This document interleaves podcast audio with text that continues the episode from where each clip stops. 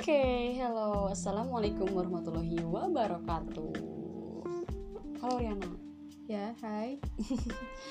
Oke teman-teman, malam ini aku ketemu sama temanku nih. Kita mau sharing kecil-kecilan, mau berpikir bareng, mau ngobrol bareng lah, jangan berpikir bareng ya tentang self love. Udah denger kan ya? Kita mungkin sering denger tentang self love. Terus kita juga nih, aku sama Riana tuh lagi belajar tentang self love. Nah, oke, pertanyaan pertama nih, udah siap belum? Oke, siap. Pertanyaan, pertanyaan pertamanya, kapan kali pertama kamu mencintai diri kamu sendiri atau kamu jatuh cinta pada diri kamu sendiri?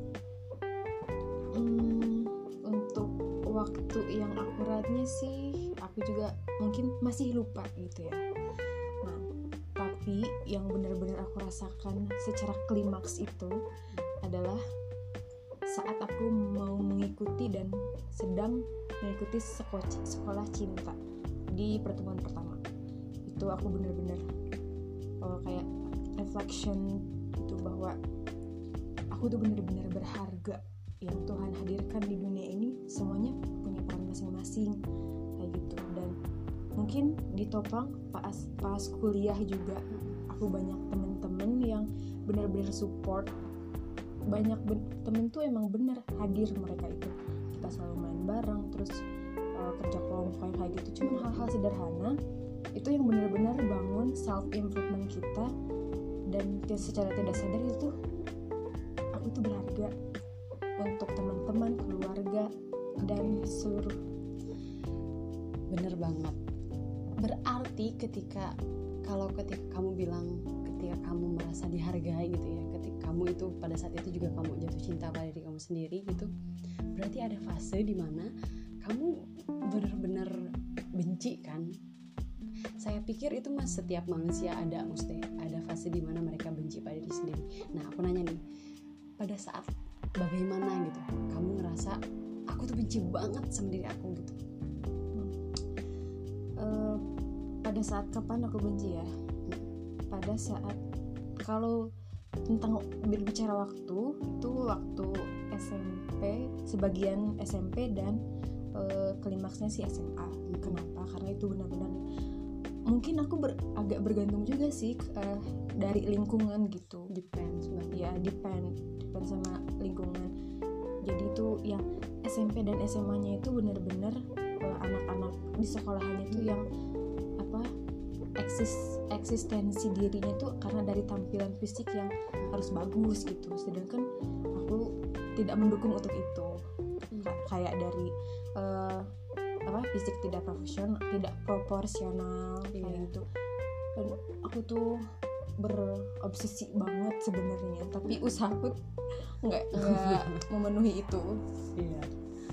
jadi ya itu aku benci sama apa ya atau kalau in- fisik sih kayak gitu. Karena nggak ada temen-temen. Iya yang- iya. Bener ya kalau kata Eka Kurniawan tuh cantik itu luka bener nggak? Dan buat berusaha untuk cantik itu susah gitu.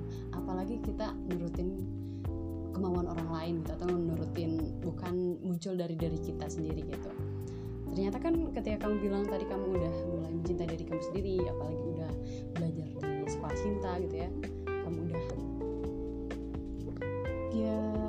rasanya berdampak sekali ke semua hal kayak dari kesehatan kemudian aku kayak kalau ngaca nih mm, aku kelihatan seger gitu. Mm, terus udah gitu eh, kayak sebenarnya jerawat-jerawat itu juga berpengaruh kalau emang kitanya sehat sih. Ya maksudnya kulit kita juga gitu. Nggak ada tuh yang namanya jerawat-jerawat sebenarnya gitu. Berarti psikis tuh benar-benar berpengaruh sama fisik ya? yes Ya, kalau psikisnya sehat, ya kalau kita benar-benar love to ourselves, oh iya dan satu lagi eh kita tuh bener-bener yang ngerasa awareness banget gitu sama lingkungan oh gue tuh harus gini gue gue nggak boleh gini gue harus peka Oke. sama orang. Bener ya. Ketika kita bener mulai mencintai diri kita sendiri gitu, kita mulai belajar juga untuk mencintai orang lain, mencintai sekitar dan banyak hal. Keren banget. Aduh. Oke. Yang terakhir mungkin ya. Kan kamu pernah ngerasain tuh yang dulu waktu SMP SMA udah bener-bener klimaksnya banget benci sama diri sendiri. Buat cara kamu bangun itu pasti proses yang lama kan? Yes. Gimana tuh kamu bisa bangun dari rasa benci ke diri kamu sendiri itu Hmm, tentunya sih eh, untuk bangun adalah dari rasa kecewanya. Aku tuh kecewa, kecewa karena kenapa? Apa aja? Pertama, fisik. Kedua, aku nggak terlalu pintar. Ketiga, eh, aku nggak banyak teman. Keempat, aku eh, nggak nggak terlalu berprestasi dan membuat karya. Dan aku iri pada saat di sekolah tuh ke empat hal itu. Nah, dan kemudian aku mulai merangkak gitu. Dengan aku biasanya tipe orang yang otodidak mm-mm. gitu. Jadi aku belajar sendiri uh, dan untuk mencapai itu alhamdulillah aku bisa di saat apa? Saat kuliah. Mm. dan aku emang lumayan banyak dapat perhatian dari teman-teman. Dan itu maksudnya effortnya juga lumayan gede kan? Yes. Tapi ada nggak pengaruh orang untuk bisa bikin kamu timbul dari diri kamu sendiri? Uh, tentunya sih penghargaan yang positif ya bukan bukan dari apa jas yang jelek-jelek. Ih kok kamu nggak bisa? Kok kamu ini bukan dari itu tapi aku tuh ya yang ih kamu bagus ya karyanya. Terus udah gitu eh, rajin terus udah gitu kamu nilainya bagus-bagus gitu. Encouragement yes. Dan itu muncul dari beberapa orang terdekat kamu sumpah. Jadi self love itu benar-benar bisa bikin kita menyehatkan psikis kita ya.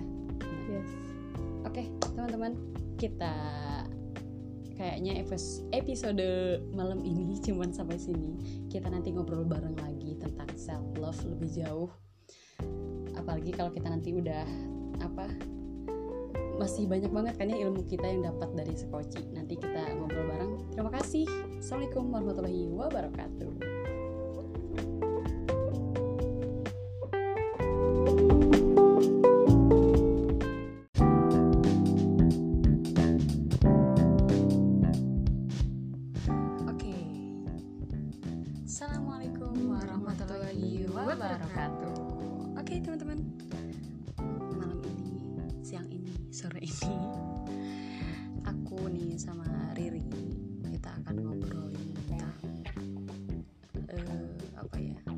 hasil refleksi kita baca buku tentang gurunya manusia. Dan apa disangkut pautin sih sama realitinya kita yang berusaha yang lagi belajar gitu ya buat jadi seorang gurunya manusia itu sendiri gitu. Oke. Mungkin berawal dari ini deh. Aku pas pertama kali baca buku ini itu aku tertarik sama prakata yang ditulis sama Pak Munif Khotib yang bikin aku jatuh cinta. Katanya gini jika aku punya anggapan bukan jika aku sih jika kita punya anggapan bahwa tidak ada siswa yang bodoh kita juga harus percaya bahwa tidak ada guru yang tidak bisa mengajar. Dan di buku ini tuh bener-bener ngejelasin bahwa ya guru tuh bukan cuman kita ngajar eh, materi ini udah selesai bukan kayak gitu tapi kita bener-bener sampai ke kita bisa nggak nge-apply apa yang kita ajarin sampai ke kehidupannya gitu. Terus sampai ke membentuk karakternya gimana gitu. Dan itu ternyata bukan hanya untuk seorang dalam tanda kutip yang profesinya guru tapi buku ini juga bermanfaat untuk semua pendidik termasuk orang tua itu sendiri gitu. Oke Riana. Menurut kamu sebagai seseorang yang sejauh ini lagi belajar buat jadi guru gitu ya. Kamu apa sih hal yang atau masa tersulit gimana gitu? Ketika kamu ngerasa susah banget nih jadi guru gitu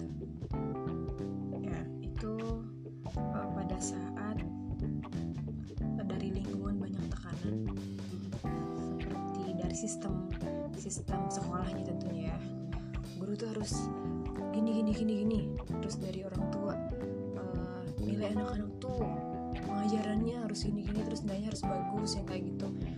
Terus anak anak-anaknya juga yang hiperaktif terus itu mereka nggak nggak uh, sesuai sama yang ekspektasi orang tuanya dan itu di situ psikis saya sebagai guru tuh agak down sebenarnya gitu. Karena harus mengejar dan melakukan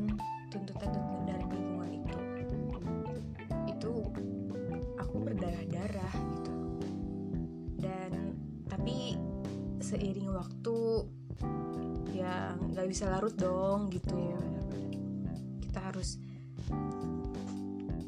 ya gimana? Ya mau nggak mau memang kita harus adaptasi dengan perubahan itu gitu. Tekanan kemudian dihadapkan dengan siswa it's okay. Uh, pasti semesta ngedukung kok gitu. Dan kamu harus kamu harus kayak aku tuh self talk gitu ya sama diri aku sendiri. Aku harus lulus ujian ini. Dan nanti pasti bakalan dihadapkan dengan ujian yang lebih besar dari ini. Kalau aku nggak lulus sekarang gimana aku mau lulus nanti? Pasti nanti ada remedial lagi dong kayak gitu. Untuk proses teknisnya sih nanti kayaknya di episode selanjutnya deh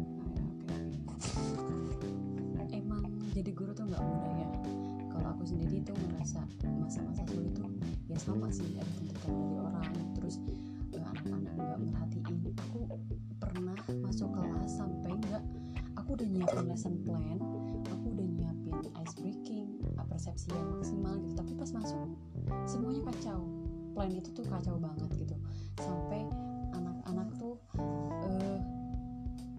krik-krik banget gitu di dalam kelas tuh. Dan itu masa-masa tersulit aku di mana aku tuh ini tuh aku tuh bisa nggak sih jadi guru gitu? Ya gitu. Jadi di sanalah masa-masa tersulit aku di mana aku gue tuh guru guru. Cocok nggak sih jadi guru gitu? Oke lanjut ya sebelum kita lanjut gitu lanjut sebelum kita lanjut maksudnya ngelanjutin cerita yang tadi gitu ya. Mungkin akan lanjut ke pertanyaan di mana menurut kamu ri guru dalam bayangan kamu tuh kayak gimana? Ya mungkin aku uh, paparkan dari segi kualitas gitu ya. Karena memang akarnya pendidikan itu sebenarnya sih memang semua semua sistem mendukung gitu harusnya. Tapi akarnya banget adalah sebenarnya dari kualitas pengajar dan pendidiknya itu sendiri gitu. Nah kebanyakan di sekolah kan uh, ya udah gitu kita ngajar materi doang teori just it. Enough gitu. But uh, tapi nggak sebatas itu dong gitu. Ya tentu kualitas kualitas uh, pengajaran dan ngedidiknya benar-benar yang ngedidik seperti ada anak yang bikin kesel sama kita nggak merhatiin atau misalnya bikin ricu di kelas atau nilai jelek atau atributan apa itu sebenarnya hal-hal yang wajar gitu.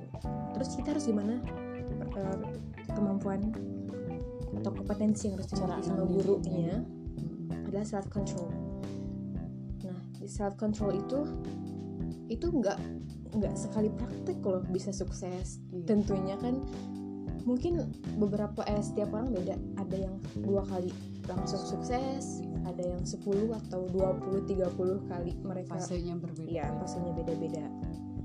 Nah setelah self control itu is, eh, pertama kita sadar dulu deh oh kita tuh lagi marah. Nggak bisa dong langsung menam- menampilkan itu ke siswa. Tapi gimana caranya kita bisa connected sama anak-anak terus kemudian kedua itu eh, yang harus dimiliki oleh guru tuh pembelajar. Mereka harus ya haus haus akan belajar cinta akan belajar gitu. Karena kita di guru tuh dihadapkan dengan eh, manusia-manusia yang itu dinamis kan setiap perkembangan zaman itu. Apalagi sekarang kalau dihadapkan dengan ya generasi Z katanya kan generasi alpha yang mereka oh, dunia teknologi gadget.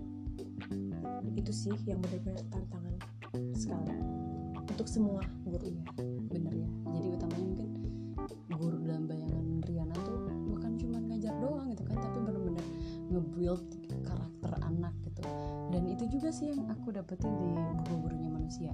Kalau kata Pak Munif tuh uh, apa profesi guru itu profesi yang tidak boleh berhenti belajar. Dan aku sepakat banget sama kamu yang tadi. Harus pembelajar dan harus uh, gimana? Mungkin dua poin mungkin ada beberapa poin gitu ya harus self control oke okay, teman-teman. Kita mungkin nanti kita lanjut di episode selanjutnya ngobrolin tentang guru sosok guru itu seperti apa. Jadi mudah-mudahan kita semua aku Riri bisa terus belajar untuk jadi guru sesungguhnya gurunya manusia